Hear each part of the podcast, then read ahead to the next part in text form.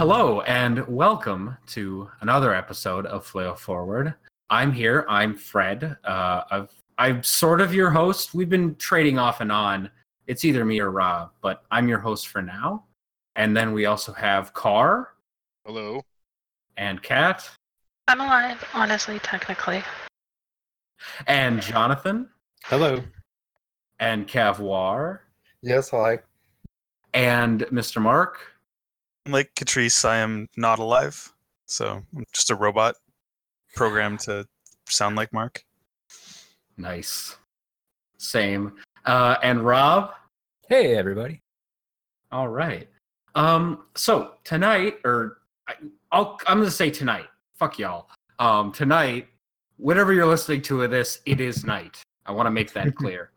Uh, tonight we are going to be talking about player and character goals, and I was the one who suggested this topic when it came up quite a while ago, and I suggest the topic because I was playing the new Doom game, uh, so not the original one, but the one that came out in 2016, I think.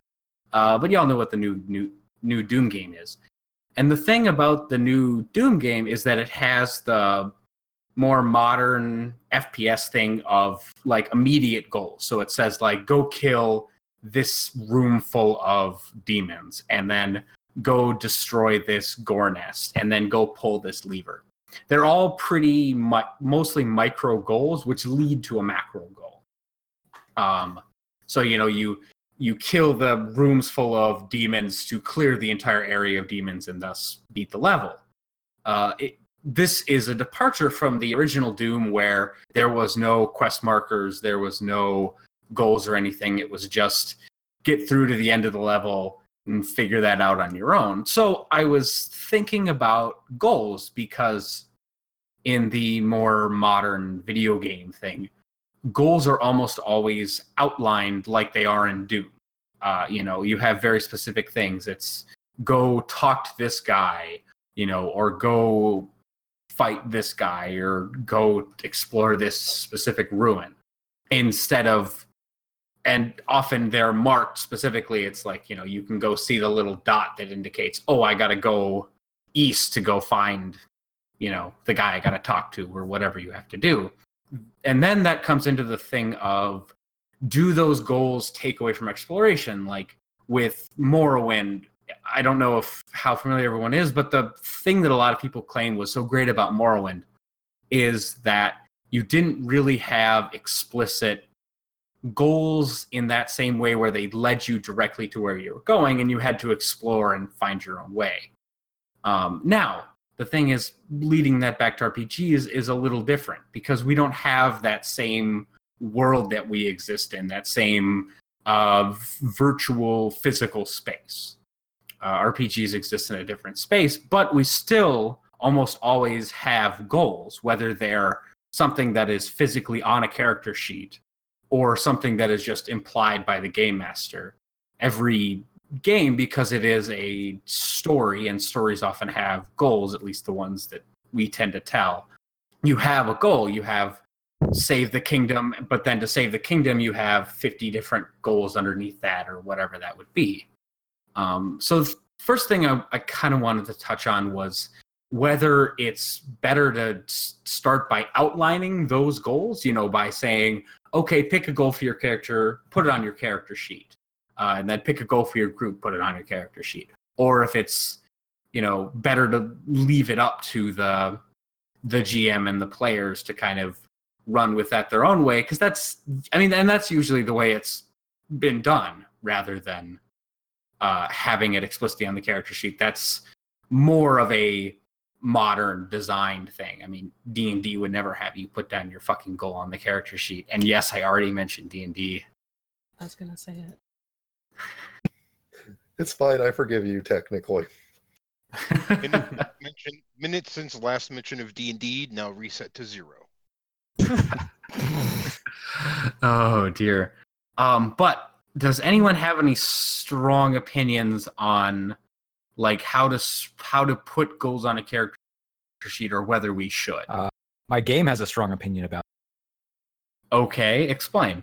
Well, so in in Ashes, I specifically outline um, six callings that I make the player group choose uh, at the start of any given campaign.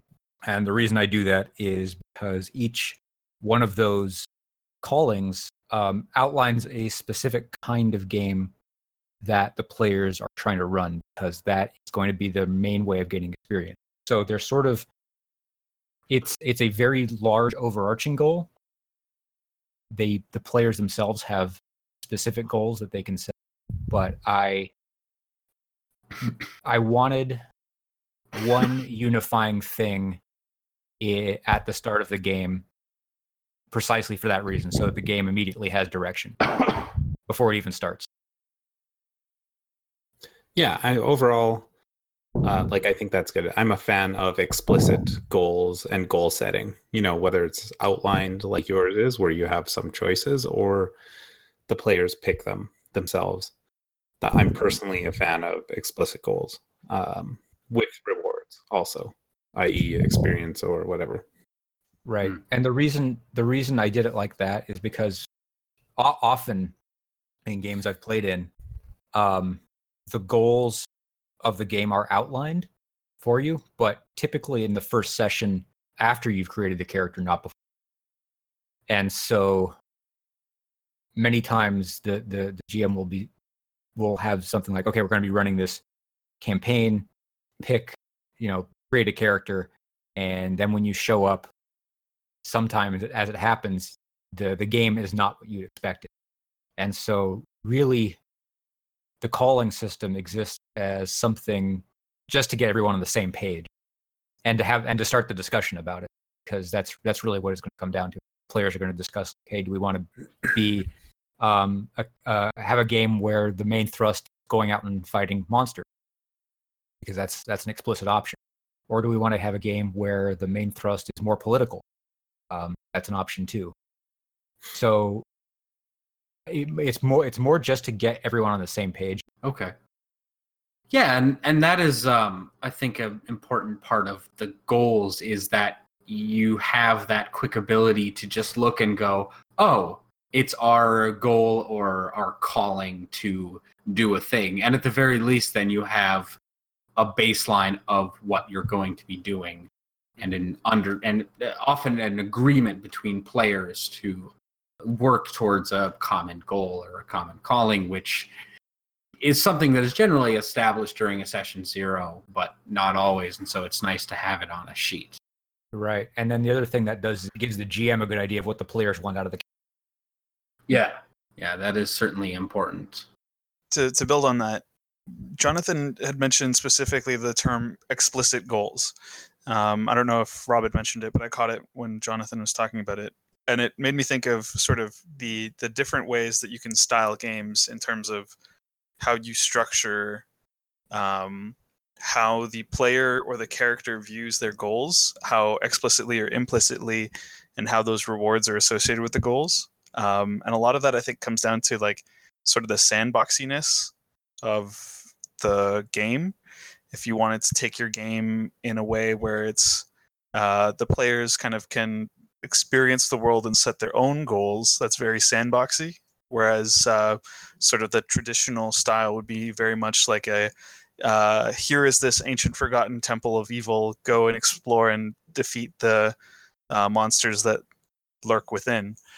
So, from a design perspective, um, how much do you say my game is about an explicit storyline or my game is about a sandbox and goals as I've defined them are concretely explicit or implicit or uh, user defined or uh, GM defined and I don't know how do you design around that? Do you leave it fl- flexible and open or do you have a specific one that you've focused in on and chosen for yourself?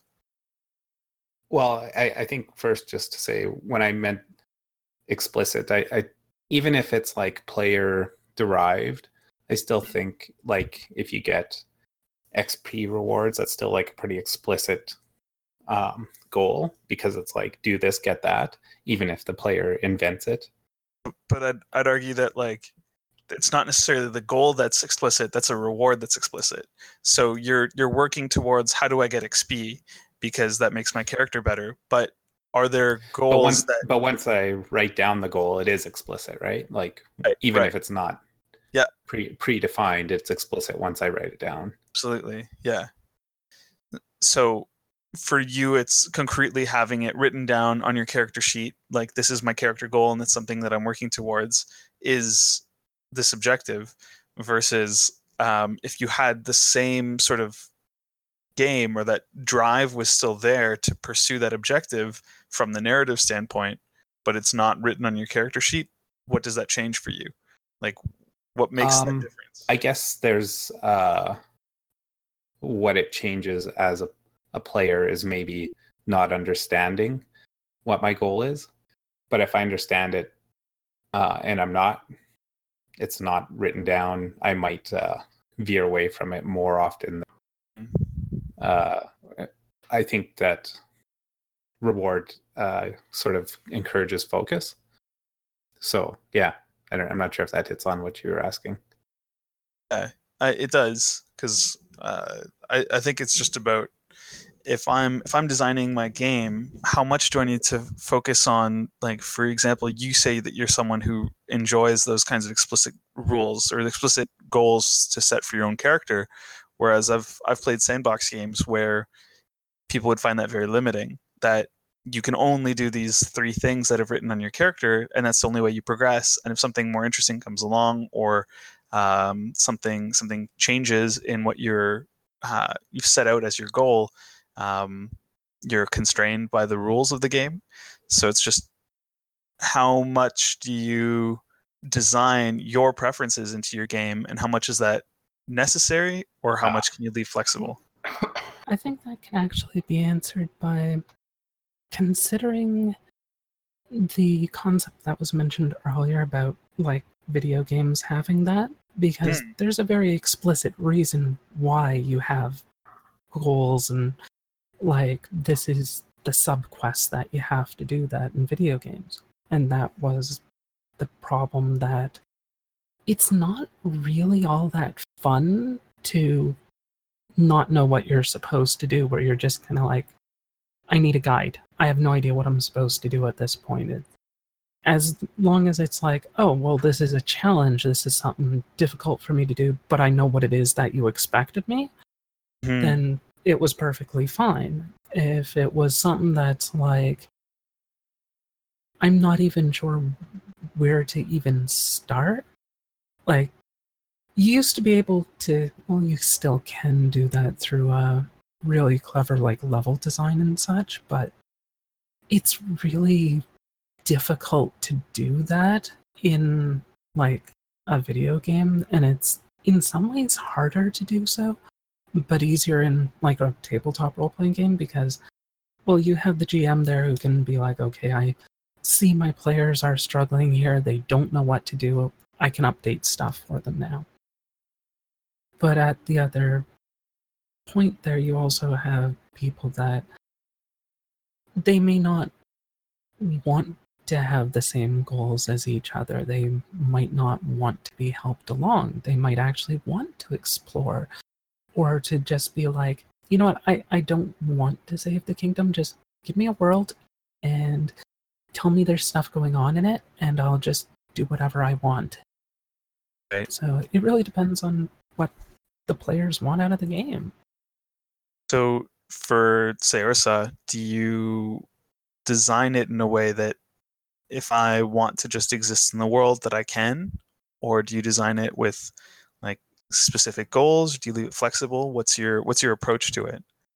it's there are some explicit goals like for example one of the big main mechanics is the whole path to redemption thing where well if you aren't progressing towards learning who you are you're not going to be getting off the planet probably Right. there are some exceptions to that but for the most part yeah that's kind of the point of the game is to figure out who your character is and to basically um, atone for whatever their sin was by basically saying, okay, I know who I am now. I'm not going to screw up in the same way again. But it's kind of open ended because you set your own uh, sin, you set your own goal for how to overcome it, and it's not necessarily set in stone that you actually have to play nicely the way that they actually want you to. It's like, yes, you are heavily encouraged that this is how you're probably supposed to play the game. Though, if you decide you just want to find the warden of the penal colony and punch her in the face, you can do that too. Probably won't succeed, but you can try. Okay, so it's it seems to me that we're coming to a, a, a point about player goals or character goals um, could potentially limit a player's agency within the world because you know as as has been brought up they would go oh you know if if this old goal that i had isn't relevant anymore or there's something else i want to chase does that mean that you know you have to stick with those goals? And so it puts you in a weird position where you're like it would make sense for me to chase after this goal at this point but i have this goal written down on my sheet. I to me that's a not a hard fix it just means that your character's goals have changed so you erase it and you know write down a new one but uh, that may not be the exact fix that one needs is that an actual problem or is that just something we kind of arrived at No, I think that's an actual problem. Uh, I mean, the way I solve it is just by telling the players that's what they're supposed to do. In fact, erase it. Else, hmm you know. Yeah, from a So, design uh, pers- sorry, go Yeah, ahead. as long as you. Uh, no, I was just going to say, as long as you make it explicit that that that's what's expected. When if the calling is not working out for the entire group, then you're gonna have to have another discussion and change it. The direction of the game is going to, in some way, um, pretty fundamentally.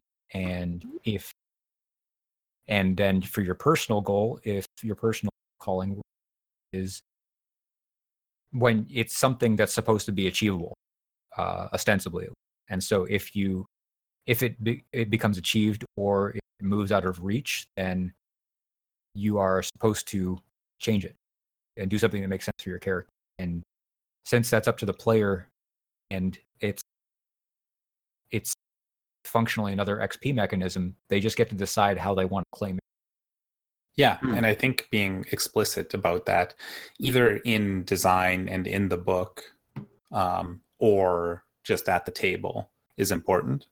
But yeah, out, outside of that, I think that's a pretty easy fix because I think even giving the opportunity to within the game, you know, like mid game, like mid session, to say, yeah, I mean, this doesn't make sense anymore. I'm going to change it. Uh, not in the sense that oh i just killed an ogre so now that's my goal and i want xp or whatever um, but yeah i think the ability to change the goal uh, resolves that. Hmm. You know, so when we were talking about this, we touched on what I think is kind of a a gotcha I had in the back of my mind of XP is almost al- always something to set goals.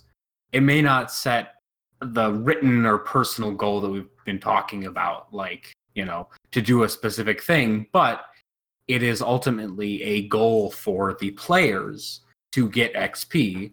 And so, whatever your XP or uh, any kind of advancement thing is, players will generally move towards getting that because, I mean, people like rewards.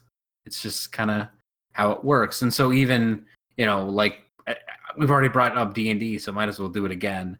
Uh, D and D has the thing where, uh, at least at this point, the main goal is killing monsters because you get XP for killing monsters. That's pretty much all you get XP for. Yeah, Unless you have yeah officially. Yeah, and most people do other custom rules or something or not I shouldn't say most people, but a lot of people will do custom rules, you know, you get some XP when you complete the session right or when you do some good mm-hmm. role playing or something. But Yeah, I haven't actually had a GM calculate monster experience in like over a decade Yeah, Yeah, I haven't either. since the end of third edition to now. It's just such a it's such a pain in the ass. Like I don't know why they make, still make them do it. Still So you, you're more like a milestone guy. Yeah, because If- th- because then it makes them because all you're doing is incentivizing the players to perform a certain behavior. If you want the players to be murder hobos, and incentivize killing things. But if you want the game to be about a narrative, then make it about the milestone. I guess it depends what you want. It's interesting though because I've been playing like some of uh Planescape Torment over the last probably two weeks, and you get almost no experience for killing things. It's almost entirely derived from completing quests, or actually not even quests. It's usually like dialogue options. Like if you just talk to somebody and happen to use like your charisma to persuade them about something. It's like it's not even a quest. It's just like here's five thousand experience. Here's like another twenty five thousand because you were nice to them. Stuff like that. And it's like, okay, that's it's steering the characters to behave a certain way as you said though. But is that necessarily really a bad thing and does it always mean that it's a goal what do you mean by does it always mean it's a goal? What is do you mean it, the XP creators? I guess is that what you're talking about? well think about like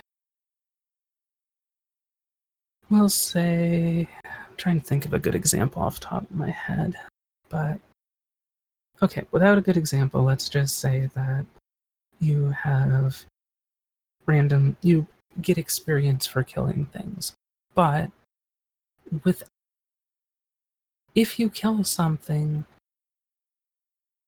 does that mean that every single problem is always going to be faced as I have to kill this thing as that is my goal because my goal is the experience. I don't think it's always going to be the case, but it's definitely going to lean in that direction. That's really interesting. Um, to go back to games that uh, give XP like that, uh, the the characters are tooled to kill, and the character's goal isn't to kill. Usually, it's often like rescue or save or protect, and killing is a byproduct.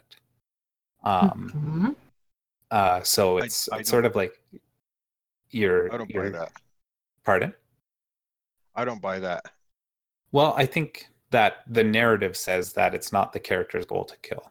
Uh, it's the player's goal, but the narrative often says save the princess. And oh, so the, the the character goal is save the princess. The player goal is kill as much as he can on the way. A couple of problems I have with all this. First, XP is not goods and services, it's the currency. So, whatever a character does to earn XP, the amount of XP earned is how much those deeds are worth. Hmm, but that's also, to a degree, it's saying what's valued as well. It's like exactly. that's what it's So- worth. It's basically this is your wage if you are not doing work that we consider valuable.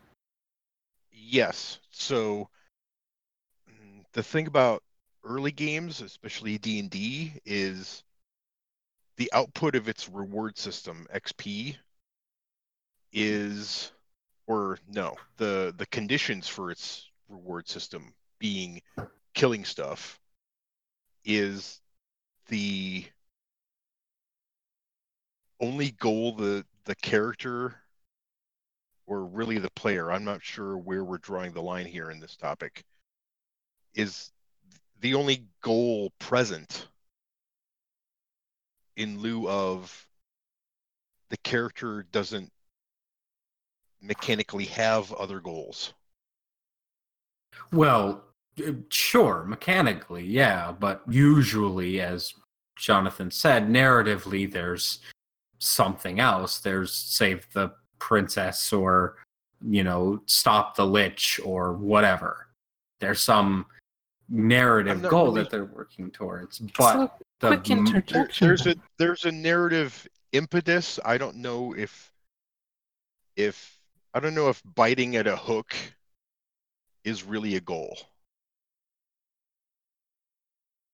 Because the, Yeah, I- the fish's goal is to feed, not to get caught. All right, but I, I kind of agree. the Car, in a sense, like I personally don't believe that character goals exist. Like you were kind of saying, like everything that a character Well, character not does- in D and D because they're D&D doesn't have character goals. it, it kind of does, but not as part of the system. But that makes you wonder why not? Because it's like you notice the narrative goals as even a concept. Even most like generic D and D campaign, it's like you're still kind of implied that the fun part of the game is rescue the princess or defeat the evil wizard or whatever. It's not just kill every monster. It's like combat is not in and of itself good enough. Like just the basic concept that you have to have a narrative. Like how many people have even played a role playing game that doesn't have anything even resembling role playing? It's like even though like D&D's completely divorced from it, it's still added by default. So we have to assume that one of the fun parts of role playing is, you know, the actual playing of a role. So why isn't that Well- one of the key reward structures?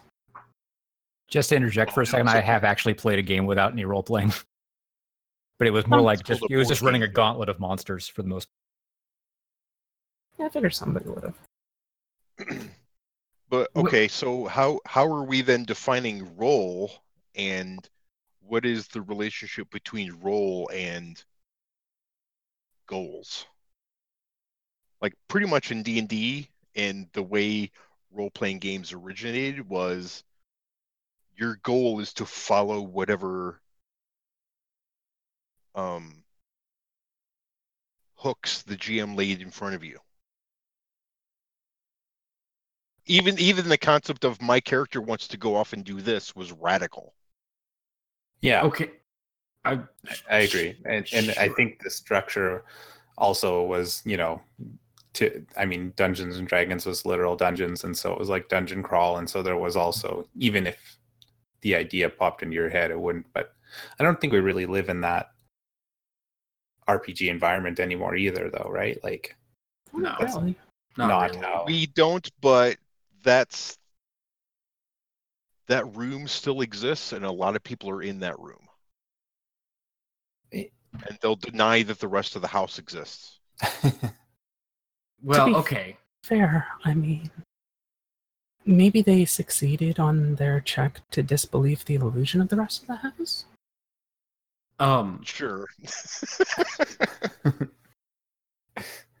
I I think it's it's interesting because when Carr has been talking about this, he's like, I will call something where like if you were a party of adventurers playing some game and you were like, oh, and the GM uh, said, okay, blah blah blah. Okay, at some point you're to rescue the princess. Carr is putting that forward as, at least I think, as like a, it's it's a hook and as if you're trying to get them um like you know you're trying to kind of uh, you know get them to do something rather than uh doing something collaboratively and having someone establish that goal of you have to go rescue the princess that's the goal of this Well, Um, sometimes that's well- how it's handled. It's like there are GMs out there where the players aren't really supposed to be making decisions as far as they're concerned. It's like, this is my story. You are just playing along in it as an actor in the play, but I've already written the script. Why are you going off the script? Mhm. And as a reward, you get XP when you kill stuff. Right. Right. So it's easy to take for granted how much player agency we enjoy today compared to how little there was back in the beginning. So are what we're talking about today goals directly related to player agency? In some ways, I mean, if you, as a player, are explicitly allowed to define your goals um, rather than, you know, having a GM define them for you, I think that that is a point of agency.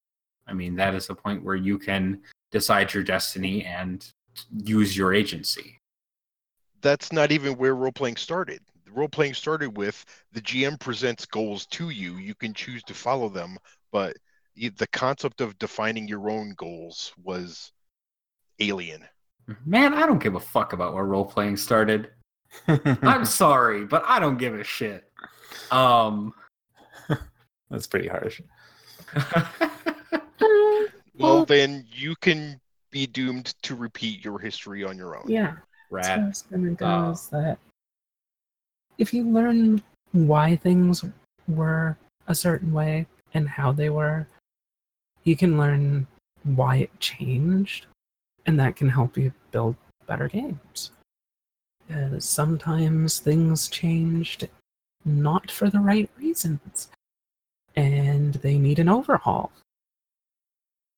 Oh, all right. Well, I think it sounds like we've mostly exhausted that. Let's move on. Um, so when I was talking about Doom, one of the things I brought up was how it segments it goal in its goals out into kind of micro goals. Um, you know, kill these demons, pull this lever, and that's not something I've ever really seen put into the design of any game. Obviously, you have those micro goals still within an RPG, but rarely are they Oblivion ever. had those markers.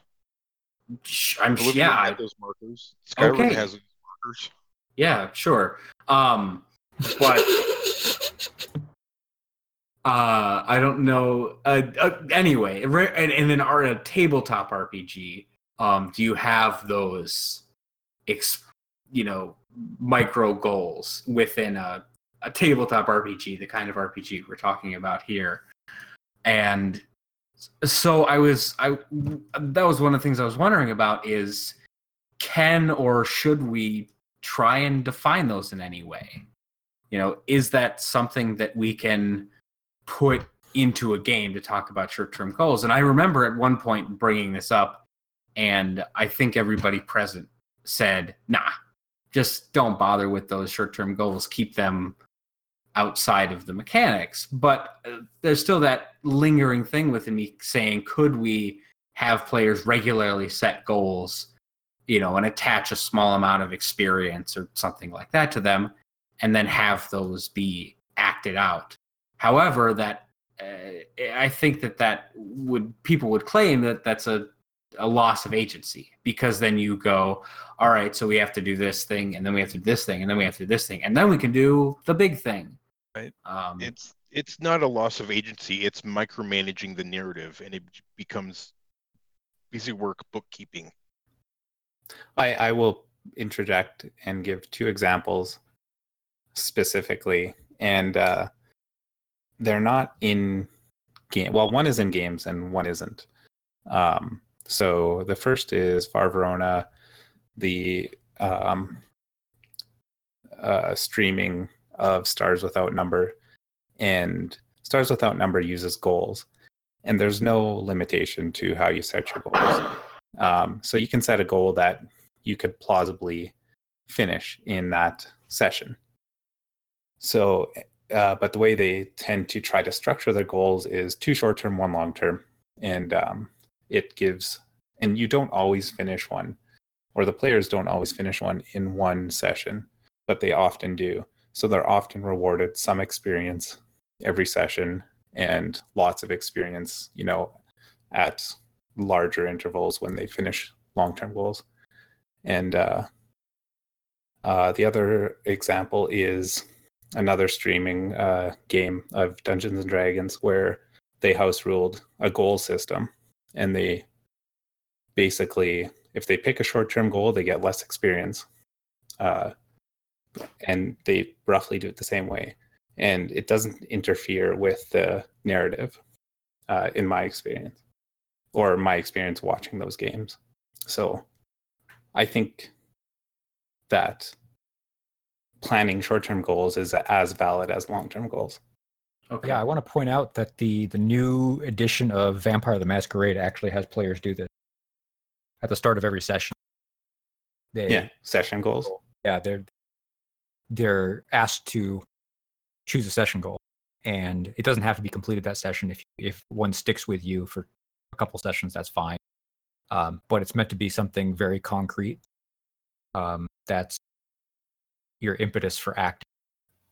That's Yeah. good.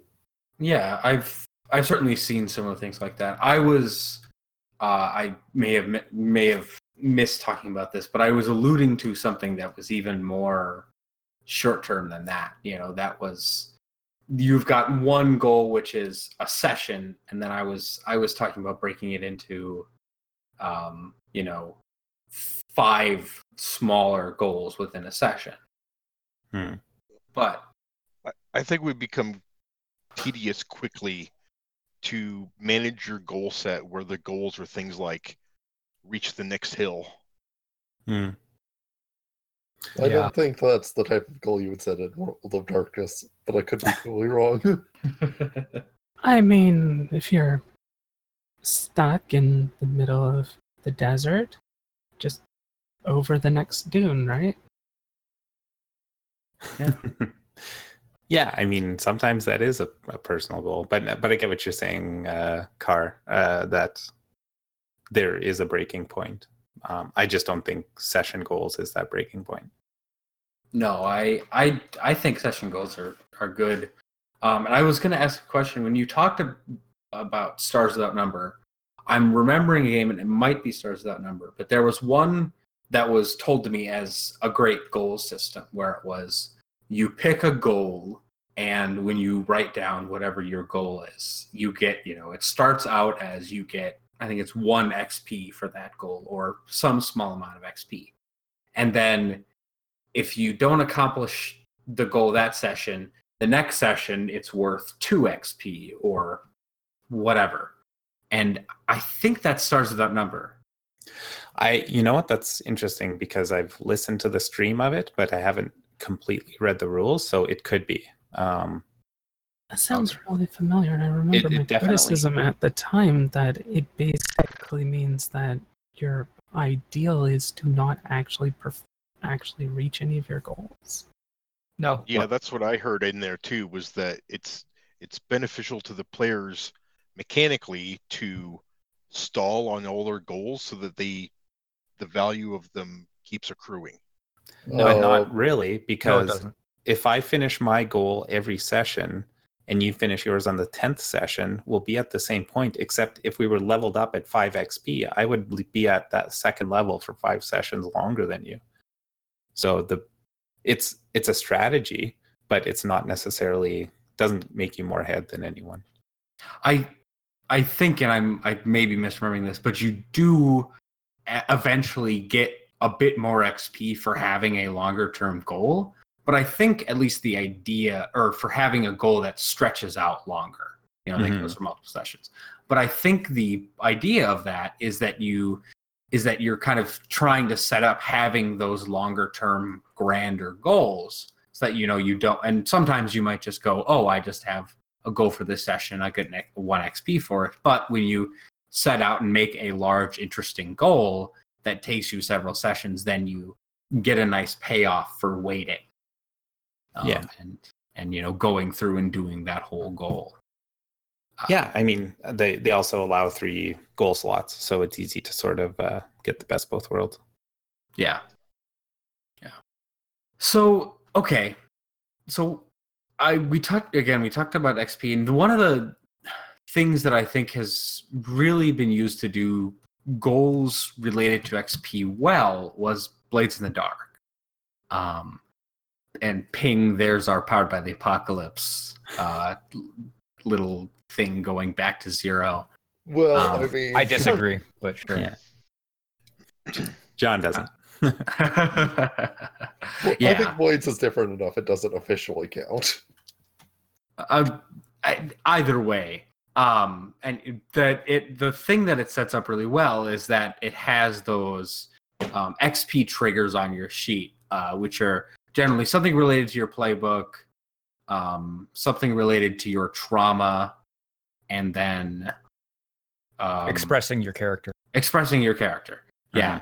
Uh, and I think those work well as those are like character those are um like inward character goals rather than the kind of more outward goals that we've been talking about. You know, they're things where um you're try you're you're you're pushing yourself as a, as a role player to be like, "Oh, you know, I'm at this certain point so I want my character to express their trauma and then talk about that because I'll get some XP for that. And so it's setting up goals so you so you role play.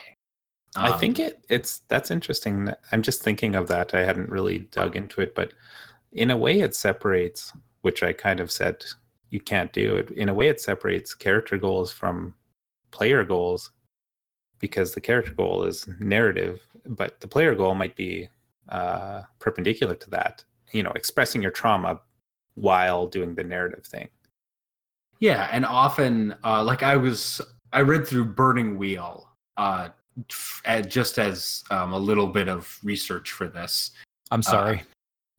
I well, I read through it earlier, but I just read through the Artha section, which is like the XP thing, and it has something about goals, and I was like, oh, you know, I'll read this just so I can get a something to talk about with goals. Uh, it, it rewards you Artha, which is basically XP and a resource you can spend by introducing complications into the narrative, you know, by making it harder for your characters to complete their goals, you get XP, which helps them complete their goals, which I think is a really cool idea. And it's one of the few things I've stolen from Burning Wheel, although that has shown up in other games uh, before and since. Is that, you know, when you throw some complication in or you have your you know your character express their uh, ca- character in a way that is problematic to the story you get some xp or you get something because that's a way that we can help to spur and create narrative within games because that's where conflict and narrative comes from is the you know people having problems and contradicting and creating conflict. Right. I actually don't like that method. Okay, why not? Uh, I don't generally enjoy experience mechanisms that sets the player and character at odds. You don't want to harm your character to get for the player to mm-hmm. benefit. No, that's not what I'm saying. I'm saying I don't like systems that set up clashing incentives that way. Fine if the character suffers in some way and then the player receives something from it. It just shouldn't be in opposition to the character's intent if the player is making it actively happen. That's at least Yeah, that's my philosophy. Like Um, you're intentionally shooting yourself in the foot is kind of weird. Right. Um, if you, I know because Burning Wheels says you introduce something to the narrative. That's how that's how they phrase it. Uh oh gosh, I could get it. I don't. I don't because I don't. I don't specific- actually remember if that's the case or not. I think it has to be something. It's well, it's more about you like creating problems because Right. you're following your beliefs or something like right. that. It's the beliefs thing. Right. it's right. the beliefs and instincts mostly. yeah, Yeah. beliefs and instincts. Yeah. See, that was that's the thing because I don't know when when I was going through Burning Wheel and, and trying to figure out how to, um, and I I haven't, just to make that clear. yeah. um, it's it struck me as as a player i didn't want to play. I was running the game. I was going to ostensibly run it for my fr- and when i was reading through it i was like i wouldn't want to play this. Like i don't i'm not interested in having I, I'm, I'm interested in having my incentives as the player be mechanically aligned to my character's incentives so that as a player, I'm acting in accordance with my character's ethos as much as possible. But if a game explicitly sets those at odds, I'm pulled in two directions and I not only find that not interesting, but I find it annoying. Which Hmm. is different than having a having a consolation prize for something going wrong. There's a qualitative difference. Okay, but Yeah. Yeah, it- it seems like Burning Wheel is trying trying to establish a dissonance between the player and the character goals that the player is forced to resolve. Either they make the choice that benefits them as a player, or the and the character suffers, or vice versa. That's that's not a fun headspace to be in. I mean, it, like in Burning Wheel, when you make a choice, you make this choice as a player that is, you know, complicated, complicating for the character or bad for the character. Um, but you do, you know, you get Artha, um, which is XP and actually also a thing you can use to help you on rolls. Uh, so you get a consolation prize. But Yeah, I also I- hate that by the way.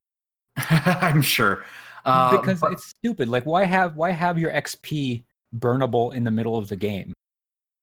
Like I well, yeah, but you- never mind. That's that's a totally separate thing. that's a totally separate thing, and I I think Burning Wheel doesn't do doesn't have that problem. But continuing on, um, I I think the thing that makes me like that is that it makes it builds the narrative, you know, and it it, it makes you at least the idea uh, is to play your character in a more you know realistic way to make them flawed and to make them imperfect so that you know you have a character and you then create you know conflict and interesting things within the narrative which is part of what we're trying to do is have an interesting narrative that players want to engage in. And what it is- actually accomplishes is setting up choices that ultimately become compromising to the character. what do you mean by that can you give me an example um say that like if the scenario is a vegan in in a party that's trapped in a winter pass and they're all starving and the only thing to eat is meat the choice is adhere to your veganism or die but that's not what this is doing Well, I think that the choice would be adhere to your veganism, get Artha slash XP, and maybe be farther ahead if you get out of the situation, or you know, break your belief and eat the meat and be healthy in that moment. Yeah. Um, I think that creates an experience that's sort of like gut wrenching player experience that is enjoyable for some and not others um, which i think is you know potentially a goal you know. You might say to yourself i want to play a game that does this or whatever. And that could be like a player goal in and of itself right? To Ah, have those. So now we're now we're getting into the meta goal territory. you, you like that rob I did. That was a good segue. Thank you. Uh, so although you don't agree with the the style of play, it does illustrate that you know there's sort of like various games uh, or or experiences that people are looking for. Right. And I think that's that, I think that's valid. I just I personally I don't want it. um but it is it, it but I don't think it even I don't think it really even serves the the other so I, I think games have two roughly two, most almost all role playing games have two meta goals and that is one to have fun with the game um and then or perhaps even more than that have fun in such a way that the game continues and then the other goal is Hmm. see see a situation through the eyes of somebody else through another character's perspective having a different perspective and i think some games are all some balance of those two things i think the first one necessarily unless just a one shot or a game about that that's just that's just meant to elucidate a point and not actually to be enjoyable. When you brought it up in that way, I, I added learn to that list of things. Um, I think that's a subset of experience something from somebody else. Yeah, I, yeah, yeah, yeah. I suppose so. I I like the addition, but I think that you could shove that into the um, looking at it from another person's perspective. But I I uh, I just quickly to build on Rob's thing, the looking at it from another person's perspectives, I think a really important part of why at least I and I know a lot of other people really love role playing games is because it's about finding that different perspective and I, and for me at least it's about finding those weird perspectives like that's why i love let these mermaids touch your dick Touch your dick. I was just about to bring that up. or or Monsterhearts or something Again. Are you sure Um, that's a weird perspective? I, I'm pretty sure a lot Well, of I would be totally let a mermaid touch my dick. I, yeah I'm just so saying I. that right now. Yeah. um That's not even a Anyway. I, there's there's a third meta goal, which and all games have, which is which comes from the nature of playing these games is it's a social gathering. Yes, I. th- To me, I, I I acknowledge that. I to me that falls under the make have enough fun so that the game keeps going thing. I think that's a necessary component. Uh, but it, it falls under that that category. You you can do. The only case in where that wouldn't happen is if there's game, and I've seen these played solo where you just write out something to somebody, and that is has swung the balance very far into the direction of seeing something from somebody else's perspective away from the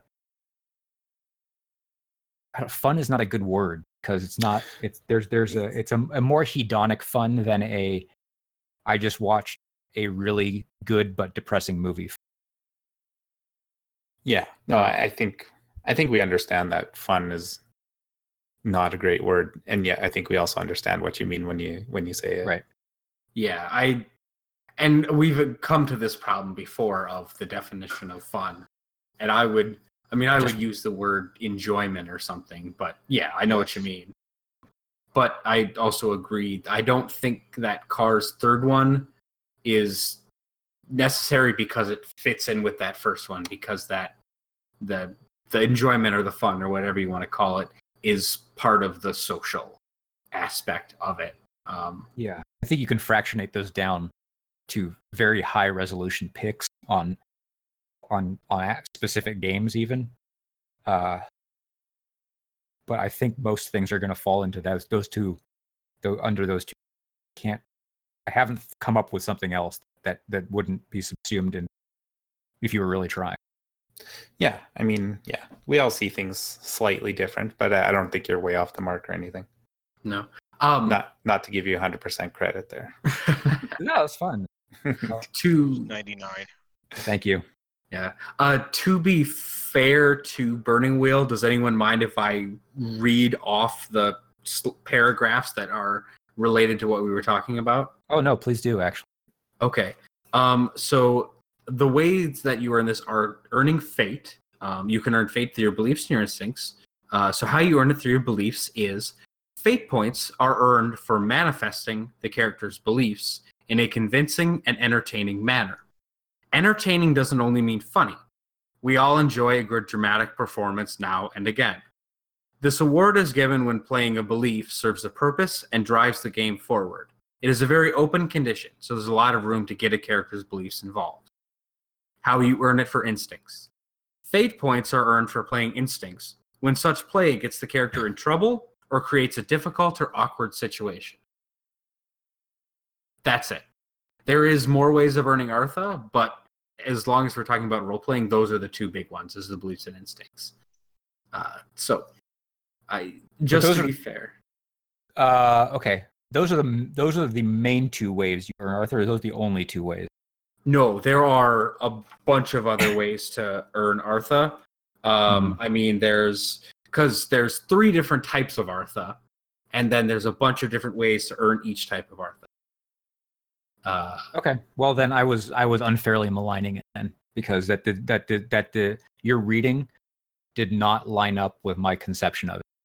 yeah, and I think that might have been partly my fault. Um, but uh, yeah, I think that those are much nicer than what I said.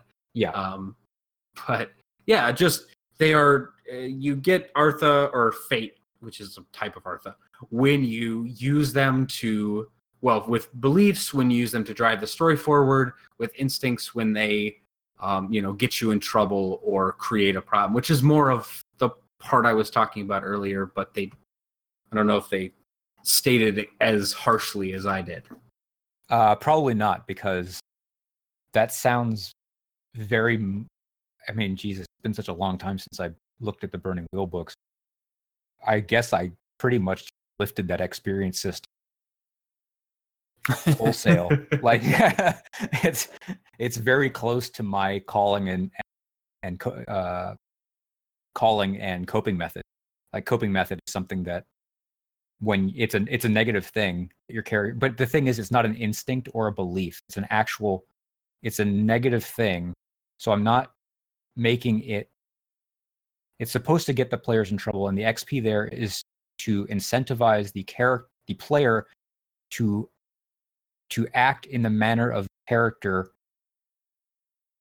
but the player can't get the same psychological payoff that the character is getting and so the xp there is there to um, mimic that. Because when we cope with a problem that there's a psychological payoff that happens in our brains. And so i think well i hope that framing the negative thing as the thing that gets you in trouble I think I think that's better, rather than having a, an instinct or belief that I, as a player, and I was reading through it like I said this a while ago. As a player, my goal would have been to make beliefs and instincts largely positive, um, and maybe that was that was looking at looking at the incentive structure incorrectly in that game Mhm. in Burning Wheel. Well, I think for an example, might be like my instinct is to always draw my sword when someone walks up behind me, right? Which is Right. like it could get you in trouble, right? Uh, Sure. That's that's almost the exact one they use within when they're talking about that is and the the instinct is I draw my sword automatically whenever there's trouble. And they're like, oh, so the guy's in court and his nemesis enters, you know. So his instinct would be to draw his sword, and if he draws his sword, which would get him in trouble because he's in court, um, that then earns him a point of fate. Yeah. Right. Of But yeah. but uh, yeah, but alternatively, in any you know ninety five percent of combat situations, it's like it's a benefit because Huge. yeah, you Yeah. never have to go without that action, or you never have to wait. So it's it's sort of like the double edged sword. It works good, and when Right. it doesn't, you get experience. Right. this- For for for me, I I set up the the, um, the coping me- mechanisms to be largely a bad way of coping with a problem, and that's so. But it does hand you XP, and so what I it's just a, it's just an incentive to for the character to act, you know, in in to get the players into the headspace of the character. Yeah, It's not it's but it's not a double edged sword. Fairly. those, those kinds of reward structures are really interesting. Sorry, I didn't mean to cut you off. No, Um, but because what they end up doing is uh, it feeds the GM. Like you're by incentivizing players to do something interesting, like play on these instincts, it allows the narrative to be interesting for the GM to play with. Like you you've provided the GM with these tools so that they can adapt the game to screw over your characters and therefore make the plot interesting. And you're getting paid in experience for having made the job of the narrator easier, um, which I think is really elegant um, in terms of how to structure a storytelling experience with like outsourcing the narrative aspects to all your players. Like everyone's bringing to the table uh, character beliefs that they have designed for themselves and by filling the void of the narrative with your character beliefs you're getting paid by the gm in experience i think that's really classy. I think that's very elegant um, to to think of in terms of filling the creative space of the game. I like that concept at all. That's. I don't even want to think about it like that. That's like that stops it from being a game. That turns it into work. Absolutely. Uh, but I think so. I I'm gonna uh, I'll continue on my point with it, uh, and I I'm glad you disagree because I think it's really interesting to think about it in a very mechanical sense. And I have like a sort of engineering background, so this this makes sense. Uh, but I, it's an exchange of I think I know where you're going with this, and I'm going to agree. okay it's it's an exchange of resources really like it's it's all a system and that's what you're designing you're designing the the machinery to be able to produce an output. Um, and what you're focusing on are the cogs that generate that machine. Like that is that is game design in my my sense of it. Um, so it's not just how do you tell a great narrative it's how do you build a machine that tells narratives. Um, and I think goal structures like this are really important to help generate that. Um, I don't know if that was what you were thinking, Car, but that was- Yeah, pretty much. Hmm. 'Cause I a, what a lot of games are starting to do now is um, finding different ways to mechanize that transaction of character nature and um, the GM's narrative load. Hmm.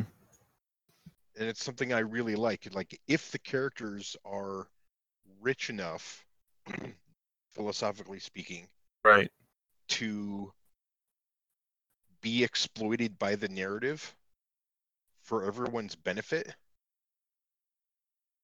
that's going to make the game that's going to make the entire experience better I agree. it goes back to what we were talking about a couple weeks ago about tying the characters into the story Mhm. Yeah, that's um that's why I I although I don't think I could really ever play um Burning Wheel very well because oh my god. Um I really like that system and other systems I've seen similar for the same reasons that Car and Jonathan mentioned. They're great for reinforcing the or or distributing the narrative better amongst players and not just putting it solely on the GM, um, and also allowing you know for them to create those interesting narratives that are rife with conflict that I think are the hallmark of what makes good storytelling. However, it seems to me that Cat has a big problem with that, and I Hmm. want to hear more about that. Absolutely. poke poke um, I don't have an issue with making it easier for that. It's just the description that you were using of turning it into a transaction in the sort of you are working for me. This is not really a game at this point. It's you are doing a task for me. Once it's not like people people will not enjoy doing things for other people unless they're getting paid basically like I think i why would That's i do bullshit. some well No, no, sorry. I'll not. let you keep keep No. going, Cat. I There- think you're there there's the sense that like ask somebody who's trained as an artist for example to do artwork for you free of charge why would they do artwork for you when they could do artwork that they want to do instead like that's not that's not That's- the situation we're it's it's the way it was being it's the way it was being presented And so. Uh, I, I'll, s- I, I, I what's- agree with Cat's objection. Yeah, I I I do too, but But- I think that quote elegant game design sort of fools everyone into thinking that they're doing their own thing w- Exactly. when they're all sort of meshed together, building on each other's work. Yes. And it's a very it's a very complex, interconnected, and oftentimes obfuscated quid pro quo. It's not a one-sided transaction. Yeah, that's it's a collaborative thing. No one is really Which is fine. paying anybody else or you know making Yeah, serious transaction. I would not describe it that way in the book. The way that it was described is all like I wouldn't describe it as a transaction between the GM and the player, and that the GM is paying the players an experience for making it easier for them. Like that's a really good way to make it so the players don't want to do that anymore, or so that they start they start It's more like you don't to want to get do it anymore. for it. Obviously, that's not how right. it's intended You're to right. work. Otherwise, these games wouldn't be popular because Exactly. nobody would play them that way. Right. Nobody does play them that way. Uh, it's it's not the um the front facing advertisement it's the owner's manual of how how the the pieces fall into place so that you can have a functioning economy in your game so that you can you can generate plot um Because cat, basically what you're saying is that if a theater runs a promotion where you can bring canned goods for the homeless, and that pays for your ticket into the theater, that the experience of seeing the play is not a valid good to be created. No. Because That you was a weird. That is not really the same thing at all because you were already going to be purchasing the play. So It oh, would be the difference of you get to act in this play where I tell you what to do, and you will pay me for the right of doing it. That would not work. so to use the artist uh, metaphor you used, like if an artist is a fan of a show and you know I does choose to do it. does some artwork and sends that artwork off to the someone in the show that there's sort of like a double benefit there. The the artist is happy to to have done the work and the person in the show may also be happy and use that art for themselves right? So i think that's sort of where the elegant game design can get both people what they want Oh yeah, I'm not saying that it's not possible Yeah. to do that. It's just Yeah, it's just- the, same thing the problem is- is that Mark just has a present it in that super way. cold engineering way of describing things Yeah, no, I, I I'm okay with that. I have no issue with the concept. I'm just saying, do not tell people this is what you're doing. oh Right. no absolutely it's, it's behind the curtain it's for the the people designing games i think to to uh yeah absolutely. It is- I, Right. You are right though that when we sort of say um, when we uh, explicitly pick the goals or how the goals will um, reward the players, and when we do that in design, like we're we're it's really to get a, an experience to to to express a certain experience, and that is Yes, the ex- the experience is a valid asset to be traded in these transactions. Yeah. And yeah, that's I mean that's huge in in design. Like that's what we're we're trying to do. Um, Mhm. we want people to play the game that's in our heads. Uh, hope, hopefully we can get that on paper. Yeah. Okay, so if that is our goal, if we want to make people, or not make people, but get people to have this experience that's in our head and give no, them make that. them have it. They're going to have this experience whether they want it or not. no. Oh, Abduct them, just tie them up in the basement. One hand free so they can roll the dice. um, uh, it- how do we how do we include that within creating goals or helping players create goals? Um, like, is there are there ways we ways we can structure goals for certain experiences, um, or is there you know ti we talked about this a bit before, like with the sandbox thing, um, where you know sandbox is uh, at least to a certain extent trying to be the antithesis to goals. It's just yeah, we can do whatever we want and go around. Although I uh, I don't I- know if that functions. Um, well, that's more well, just setting your own personal goal. There's Yeah. a difference between not having goals and having fluid goals. Yeah, like if you don't have a goal, you're not going to enjoy Minecraft, for example, right? Because it's like, what are you doing? It's like, I don't know, I'm just playing. It's like, no, it's like, I'm to make like a two scale replica model of like the Starship Enterprise or something. There's your goal. It's a self set goal, but there has to be a goal there if you don't have a goal, there's not really a lot to do in a sandbox game. It's just giving you the option. Yeah, but is like could can you mechanically put that in there? Um, is there a way to somehow create a system around changing goals? Yeah. Yeah. Uh, yeah. I mean, I'm just going to write it in there and say, change your goals. uh, sorry, I plan on making a sandbox game, and that's what I'm going to do. Great. Just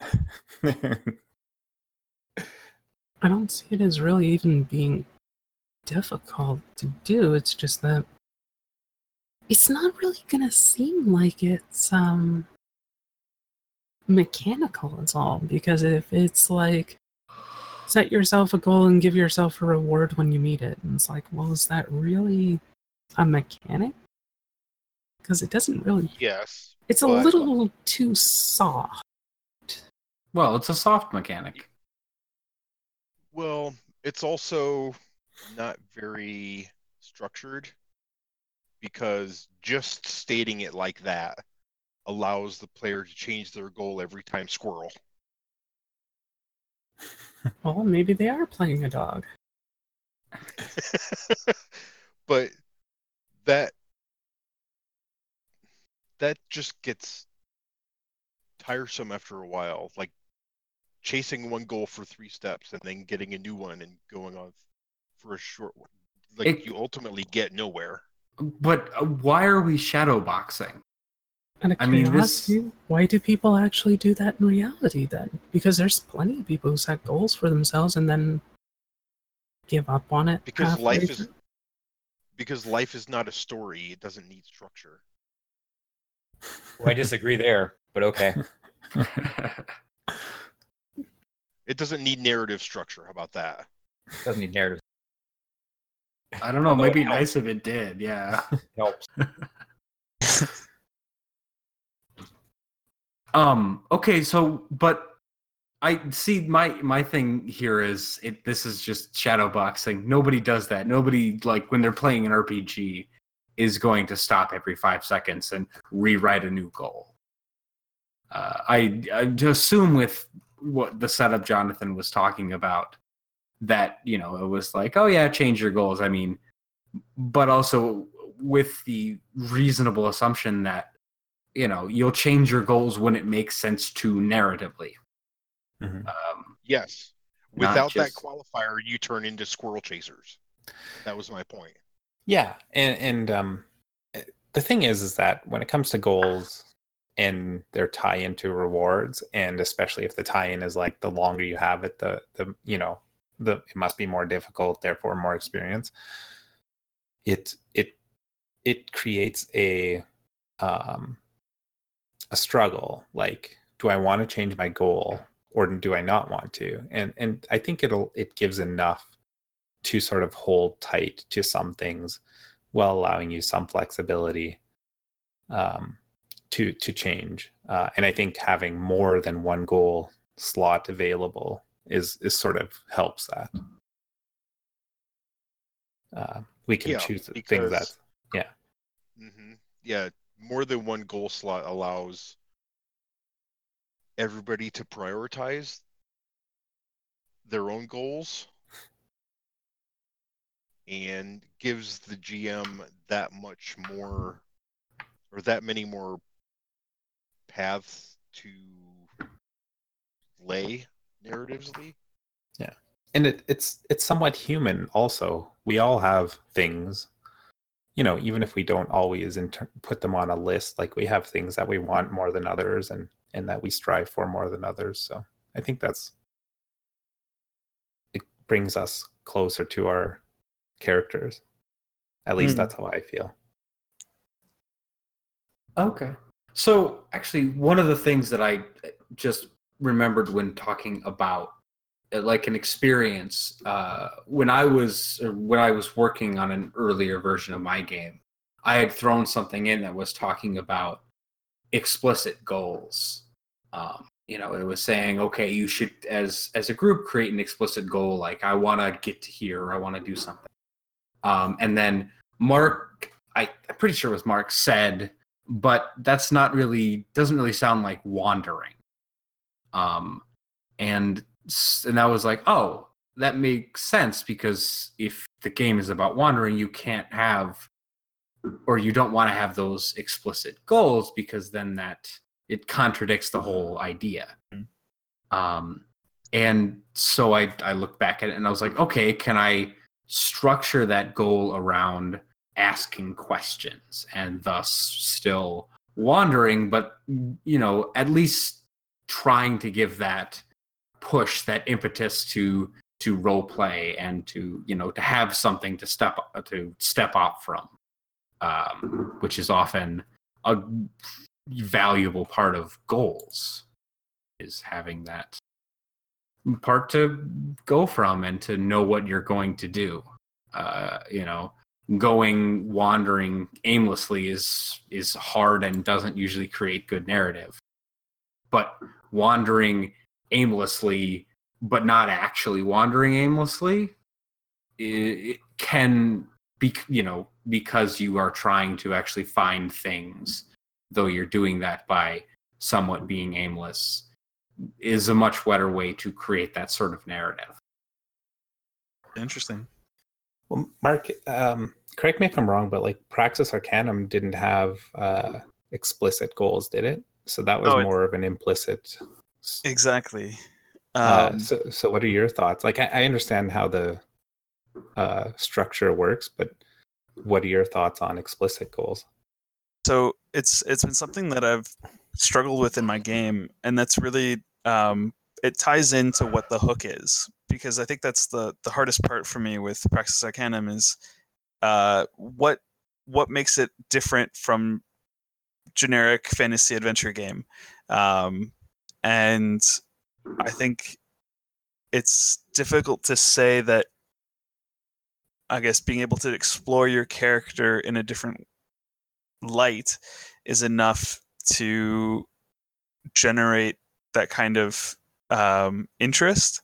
Like, uh, so I think that setting those kinds of goals, setting explicit goals, might be something that would greatly help the game design uh, in general. I think there there needs to be something that the players strive towards um, that I think um, is built into the game engine because as it is now, it isn't. Um, and I think that makes the experience of playing or setting up, it puts a lot more of the pressure on the GM to create the goals for the players or create the story and setting. Um, and if that can be something that is brought in by the players in the form of things like, uh, even in the Burning Wheel example, with the instincts and beliefs that you get when you like create your character, um, I think those are the types of um, objectives that the characters in Praxis Arcanum need to have as well. Um, so something that I've been considering much more of is how to incorporate player-driven goals into the game, but um, it's something that I think is is a tough uh, concept to add in so late. Right, Um, right. yeah. Because, because yeah, it was it was all about character growth, right? And I guess what you're saying is you hadn't considered, you know how the GM was supposed to encourage each character's growth uh, on their own, or well, put it sending them on in the same story. it's really exactly it's really there's a there's an overarching story that exists that the gm could create but then um having your character sort of aimlessly wander through that or step through it i don't think is necessarily enough like what Mhm. is what is your personal investment into it uh into that storyline into that arc um and i think that's something that really needs to be highlighted because i think that's another aspect of um defining that character uh, is why does this quest this journey that you're on matter to you and what do you stand to gain or lose from it? Um, and i think those are the the goals that i need to be pursuing more on an individual level. So um, yeah it's a bit tricky when you don't have character creation steps either. It's Mhm. character creation on the fly. So it's something that i think would have to come up um, from the act of playing the game or pursuing it um, and i'm not sure if it's something that's like here is your opportunity to set an objective for yourself this game and you'll see how you meet it or what the expectation is in terms of the like one session what can you accomplish and did you meet it did you not meet it? Or if it's something that should run the course of that entire arc that the gm has planned and say like um, you want to save the kingdom from certain destruction but while you do it you want to understand the inner workings of the occult uh, forces behind the that, that imminent destruction or whatever um, and that's what your character's investment is i don't know how how much it should be an overarching goal Hmm. or how much it should be like an individual I can- session goal I can actually see a systemization method there. Like, Yeah. what if you, what if the GM comes up with the first goal, right? Right. And that would be the overarching.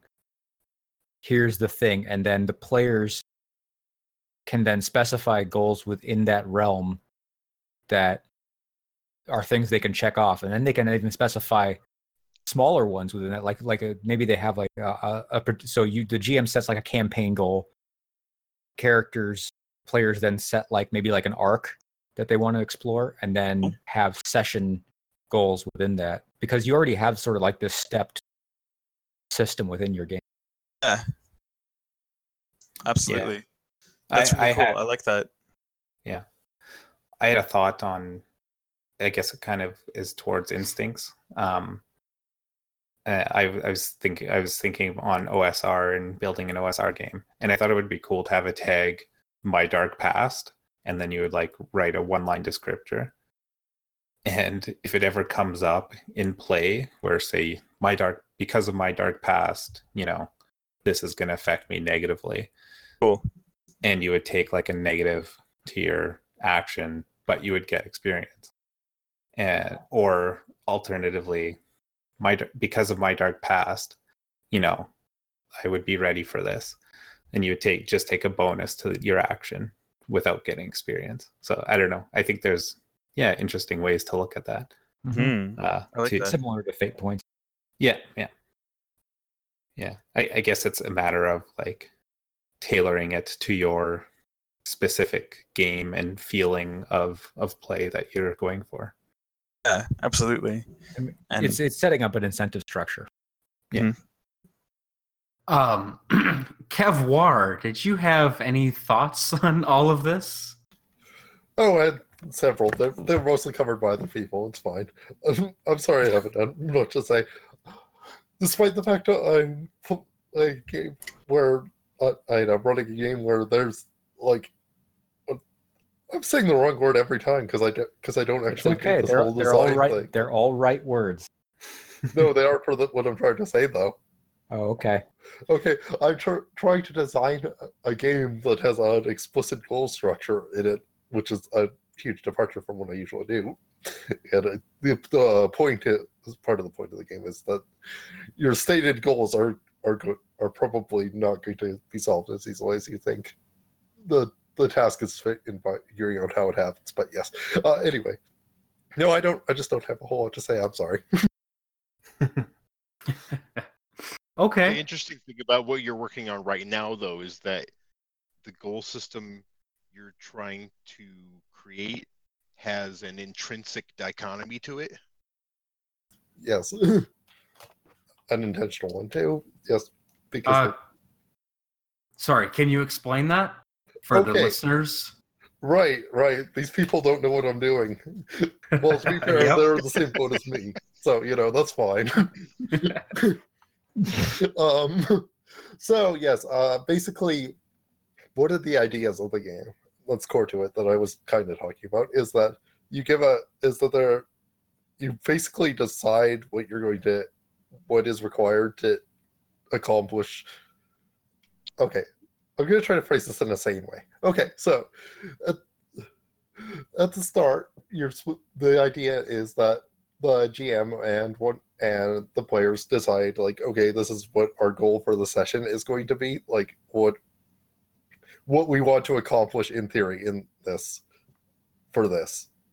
And all the players all the pcs well except one ha- basically want to accomplish the ta- the tasks required to do the thing in a way that is in a specific way or so, is in a way that somehow benefits what they want to what they want to get out of it. And that still probably is immensely opaque. I'm sorry. I it, it's shown some light on it. Yeah, I know. Um, I'm, so, I'm trying to figure out how to describe this in a way that makes sense, and I'm failing. I'm sorry. no, that's fine. Uh, one of the the things that I brought up and thought was uh, it, it's strange about your like there or at least one part of the way you set up goals is um, you have a, a character who sets up goals that then are to be completed during the session, and they set up I believe it's like three to seven micro goals to then complete a macro goal essentially. Yes, that is part of the structure, in theory. Although, it's the goals are not are very explicitly not things like kill, not things like do X thing. They are, we need X, so here they are what we need, not, or at least I've somewhat failed this. But the idea is that they are we need to do X somehow. They are not how you do X. It doesn't really matter how you do X, for Mhm. the for that character's perspective. Right? Mm. It's we need gasoline and not we need to go to the gas station to buy gasoline. It's just or even we need to go to the gas station. It's we need get it's we need gasoline. exactly. Or we need to rescue the princess from the ogre because the dragon needs a sacrifice. I mean, that's not really a scenario that should come up, but Why not? that that would be because of the I'm sorry, you're playing cultists. You'd be perfectly fine with that. because of the uh because of the set because of it's default assumed to be a modern setting, so there probably shouldn't be ogres running around. or princesses. there's there's not supposed to be like deities and crap running around either, or supernatural stuff in general. yes, could yeah, the, uh, you're right. Uh, but no, in that case, the goal would be we need to sacrifice someone, or we need to sacrifice a princess. Not we need to rescue them from the dragon. The dragon would be an incidental part of that. Yeah. That's the thing. It's like we need to sacrifice a princess. First, we have to rescue the princess, so we have a princess to sacrifice. There you go. That's obviously the subset. Incidental Dragon is my new shoegaze. Okay, yes. That's a great, yeah, that's a great shoegaze. I I love that you added the it has to be a shoegaze band. Like you couldn't have just gone that's my new band name. no. You had to take it a step further. Yep. Well, I mean, you do. Yes, All right. incidental dragon could also be uh, a power metal, but it would be a weird. But it would be weird. it would be a weird power metal, that's for sure. it but I would be, see it. it'd be shoegaze power metal. Which Whoa. no, I don't know how that works, but that sounds fantastic. That would be very strange. I kind of want to hear that. I wonder if that exists. Somebody has to be. I mean, the internet exists. I'm sure somebody's like tried. Um, Yeah, imagine the Rule 34 for this. that's about sex. This this is just this is only the rock and roll part of that equation. Still got to apply Rule 34. Yeah. It exists. It has to. um okay but i does anyone else have anything they'd like to bring up on goals that i have missed um i feel like there's something i have missed but i wonder if one of you knows what that is I have no idea. I, mean, I don't know I something kind of came up uh, in my notes, um, and and I think it is sort of just ties into the meta goals, but it's like the game goal. Like, does the game have a goal? Like, what is it trying to get you to do? Um, like I think you could say a game like Monsterhearts has a goal, or or uh, I don't know. I can't think of another one off the top of my head, but I just maybe there's not a lot of discussion there, but it was something that came up when I was writing stuff down. no i i think there is and um I think I think most most of that can be boiled down to does the game express its themes well? Mm, I I think those are related but different. Um, a game with good themes might not have a a goal in the same way that like Monsterhearts does. Um, but I so I think that those two things are connected, but they're not explicit. Um, you know, they they often crop up in the same place, but they don't always have to.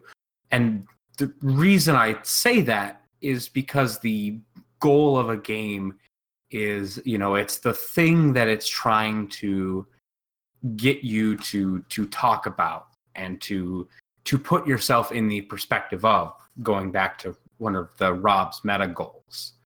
Um, and I I don't think that that's necessarily exactly tied to theming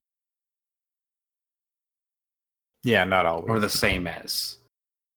Um,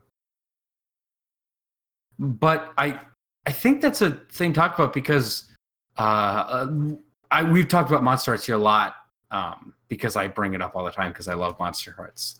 Uh, but I it seems to me that like if we're talking about the goal of Monsterhearts, what I've heard it referred to here and other places is like the agenda. Um, is the the game has some like political or social agenda that it wants to push um, and i think that that often is confused with or used in place of the goal of the game the external goal of the game am i am i on the note am i right or am i missing something No, I think you're right in the sense that I just feel like agenda is a term used to be derogatory about something. Yeah, I Uh, don't think I'd describe it in that way. Like, I guess it might have an agenda, but I don't really consider that to be its goals or anything. It's more just. I don't think agenda is the right word for it either. Not in that case. It's just. It just assumes that you will have that a, a similar opinion to the writer is all. Uh, well, I don't. I don't think we can get into the specifics of that because we can't assume everyone has read the book. But uh, I don't agree with that. But going back to a, a game having goals, I mean that's something like not a game having design goals. I don't think that's what Jonathan was talking about No. um, but a game having uh, i don't i'm going to use the word political but i don't want to use that word. Um, the word like political or social or um, like Yeah, social's better. social like or narrative kind of goal. Something you know something where it's trying to to put you in a certain perspective to kind of uh, help you have an understanding of something to or to have you learn something. And that's something that i've thought that rpgs and other art is really important for um but i can be, but there there are a lot of games that are written in such a way that their their um, agenda, which we're which is essentially what we're talking about, is misportrayed as a goal or misplaced as a goal. Hmm. Okay, that's interesting. So, why is so? Okay, first I have a question. Do you think? Let's continue to use Monsterhearts as an example. Do you think that Monsterhearts has an agenda? It flat out says in the first paragraph that it has an agenda, but it doesn't realize that. Wait, oh, hold on a second. I am a little confused because you just said it flat out says in the first paragraph that it has an agenda, but then you also stated that it doesn't realize that. And to me, those two things are contradictory. Um, and I could be totally wrong, but I just can you explain what you mean? Well, I don't remember the exact wording of the first paragraph, but it's something about like alternative sexuality and identity and yada yada yada. But the gameplay doesn't reflect that at all. See, I think you're very wrong about that. I think it does. No, actually, I agree with him on that. I agree too. Um, I noticed very heavily, like it says all over the book, this is a queer game. There's nothing in the actual rules that make it so. It's just a statement that they assert is true. And that's kind of Mhm. where I was getting at that the game just assumes that you will have the same belief system as the writer of the game because it doesn't actually do anything to try to like enforce it or anything. It doesn't do anything th- to make use of it. It just assumes you will have the same opinion. Uh, I, I, agree. yeah. I agree because here, the- i- i- when I was playing, the the I there was nothing mechanically in the character that made made me take the character to that place. I mean, I was playing my character as a cisgendered heterosexual teenage woman. okay, so here's something. If I was uh, another woman and tried to turn you on and you were turned on, that is a mechanical thing. And it would make you feel a certain way. Um, and you uh, wouldn't be able to sort of say no to that. So, yeah, it is queer. Um, and it's also queer in the Mhm. characters' Okay. uh, choices themselves. Um, Fair. s- and in in many other ways but, But i don't that- think that's an that mechan- agenda i think that's a goal Yeah. That mechanic is about arousal. It's not about queerness. Those I- also a good point. those two are inextricably linked. Um, what arouses you is potentially linked to queerness. I mean, if if you are a male who is aroused by other males, you are thus l- gay, essentially, or or at least have leanings towards being homosexual. the the Um, mechanic the mechanic says you can't help what turns you on Mhm. that's that's what's queer about it Yeah. It's and it's a it's also a teenage thing. It's supposed to be about not being totally in control of your Mhm. of your romantic That it expresses. emotions and lust. That it expresses well. I just, I just, I guess I don't have a good definition of what queerness is. that is a problem in general life i think that is a a term that the definition has changed has been very fluid over the past 5 years for sure Is, is that ironic or coincidental? I think it's part of our cultural zeitgeist. It's No, I was making a joke. It's an okay, but I'm not. It's an instance of our current lack of ability to make meaningful distinctions. Meaning, wait, what do you mean? Everybody wants No. to be everything wants everything to be inclusive so that everything kind of blurs together. Well, not necessarily there's no just anymore. inclusive. Like, there's been a lot of intentional changes to definitions so that words can mean something other than what it originally used to mean. Like, there's been active decisions to make a, a word mean something it didn't used to. So, Well, yeah, It kinda means that definitions don't meaning mean because words change their meaning, and you say faggot to somebody now, they're not going to think bundle of sticks, probably. But what I'm talking about is well, yeah, there's a but lot of That's another thing. You're, like, at this point, they're probably not going to think that you're saying gay either anymore. You're probably going to think, oh, well, they're probably upset at me because I just whooped their ass in like a video game. No, I still think they're using the slur against homosexuals. What if they know you're not gay though? that It was my doesn't point. have any relation to it anymore. anymore. It doesn't really mean anything. It just means generic derogatory term. I don't think most people use it even making the correlation between like it being gay or anything. It's just it's a I think- generic Faggot is Derogatory? derogatory in the same way you throw like a girl is, except it's way worse. Yeah, it's throw like a girl is this has the same um, meaning bef- behind it as calling someone a pussy. It's it's the it's the chauvinistic idea that female is inferior. And calling a non-gay person a faggot is uh, implying that being gay somehow is inferior. That's what I mean. yeah, or a Yes. or a problem. Yeah, Or a problem. I, agree with Jonathan. Yeah, although I think now that we've veered off into this territory, we should either veer back or just go right off the road and finish up. Yeah, let's auger in on this one. I, So- I, I, I could I, I could actually argue that the, the definition of, of faggot is not. I don't think it has anything to do with gay. I mean, I think people still some people still use it that way, but in, I I think you agree. I answered agree. I agree. I agree. I-